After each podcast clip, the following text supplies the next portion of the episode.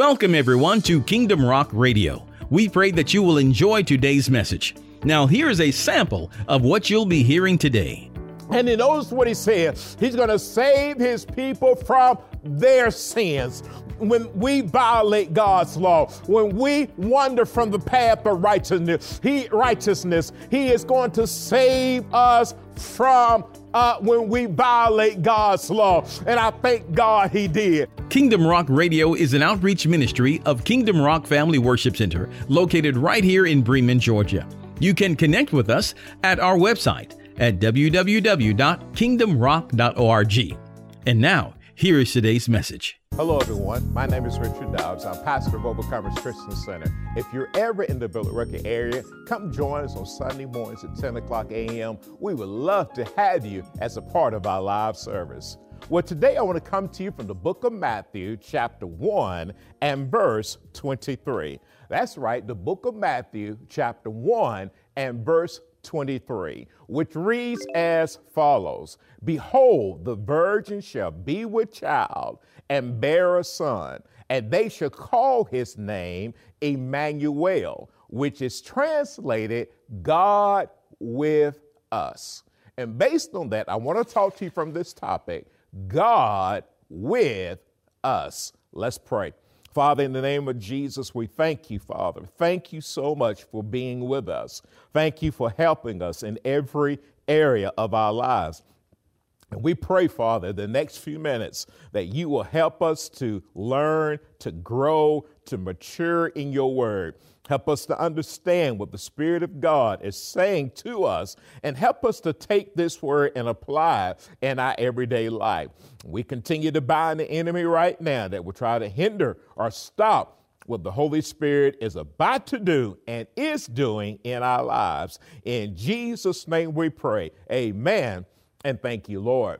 Well, today I want to start out in the book of Matthew, chapter 1 and verse 18, which reads as follows Now, the birth of Jesus Christ was as follows. After his mother Mary was betrothed to Joseph, before they came together, she was found with child of the Holy Spirit.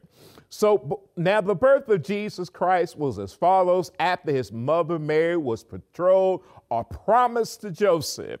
Before they came together, she was found or she was discovered with child of the Holy Spirit.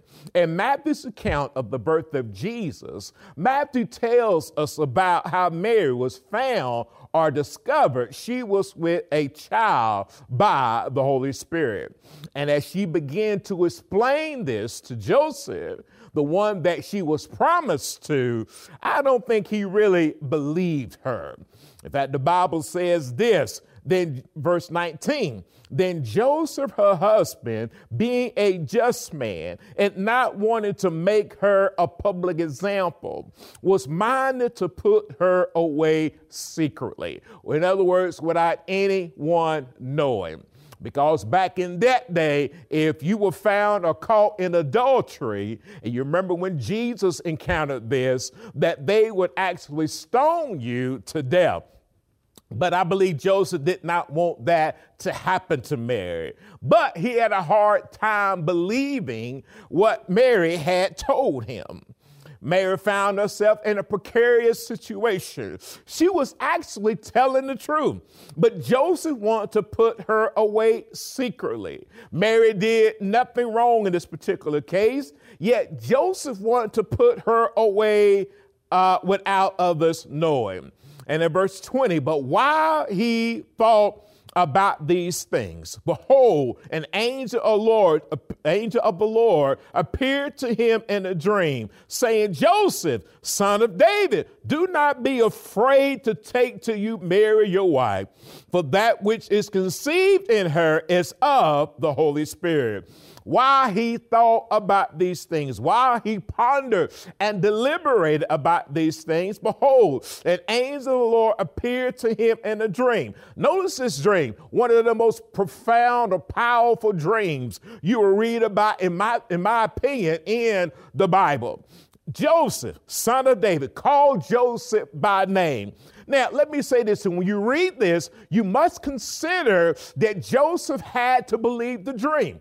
God knew exactly how to minister to Joseph, how to talk to Joseph, so in turn he would believe what was being said. Because you must understand, God knows who believes him and who does not believe him, or who even questions him. And he knows what it takes in order for us to be faith walkers, to walk by faith and not by sight. But while he thought about this, while he pondered and deliberated about these things, verse 20, behold, an angel of the Lord appeared to him in a dream, saying, Joseph, son of David, do not be afraid to take to you Mary your wife, for that which is conceived in her is of the Holy Spirit. Notice the instructions. He says, Do not be afraid, do not be scared. And I like this de- definition don't hesitate. And how many times have we hesitated to obey God and doing certain things when He has instructed us to carry out His command or His word? How many times have we hesitated, just like Joseph did? But notice what He says don't hesitate. Don't listen, don't be afraid. Don't be scared to take to you Mary, your wife. Hey, for that which is conceived in her is of the Holy Spirit. My God, my God. And that which is in her is conceived of the Holy Spirit. It was seen that one of the areas that the Lord had to heal before he got there was the relationship between Mary and Joseph. Listen, God is a healer and he knows how to heal relationships if we would obey him and follow his commands. But Jesus had a great purpose to fulfill. He had a promise to mankind to execute here on the earth. And in verse 21, this is still, still the same dream. Notice what he tells uh, tells Joseph in the dream, and she shall bring forth a son, and you shall call his name Jesus. Glory be to God. There's no other name above the name of Jesus. Jesus is the Savior of the world.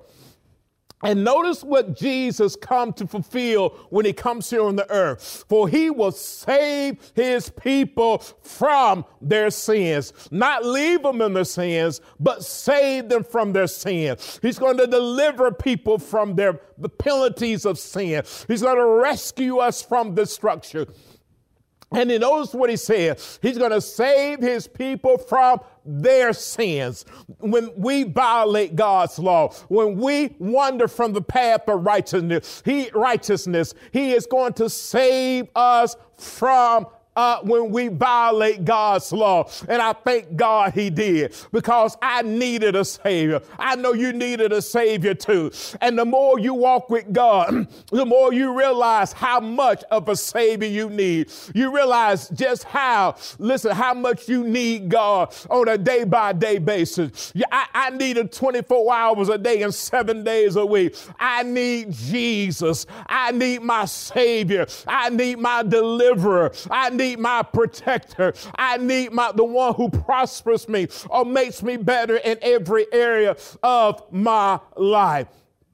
And in verse 20 it says this So all this was done that it might be fulfilled, which was spoken by the Lord through the prophet, saying, Notice this is a fulfillment of the prophecy.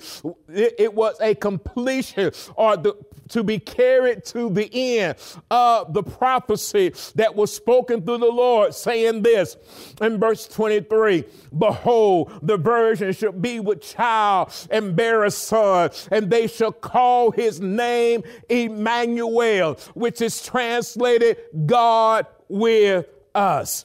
Behold, see, the virgin is going to be born and bear, excuse me, bear a child and, excuse me, behold, the virgin shall be with child and bear a son, and they shall call his name, his name Emmanuel, which is translated God with us. Not only is Jesus going to save us from our sins and the consequences of our sins, he is going to be with us. And see, the Lord is going to be with us through the good and the challenging times. One great blessing that I know the Lord can accomplish that humans cannot do is that God is with us. He's with us 24 hours a day and seven days a week, and He can fulfill that promise.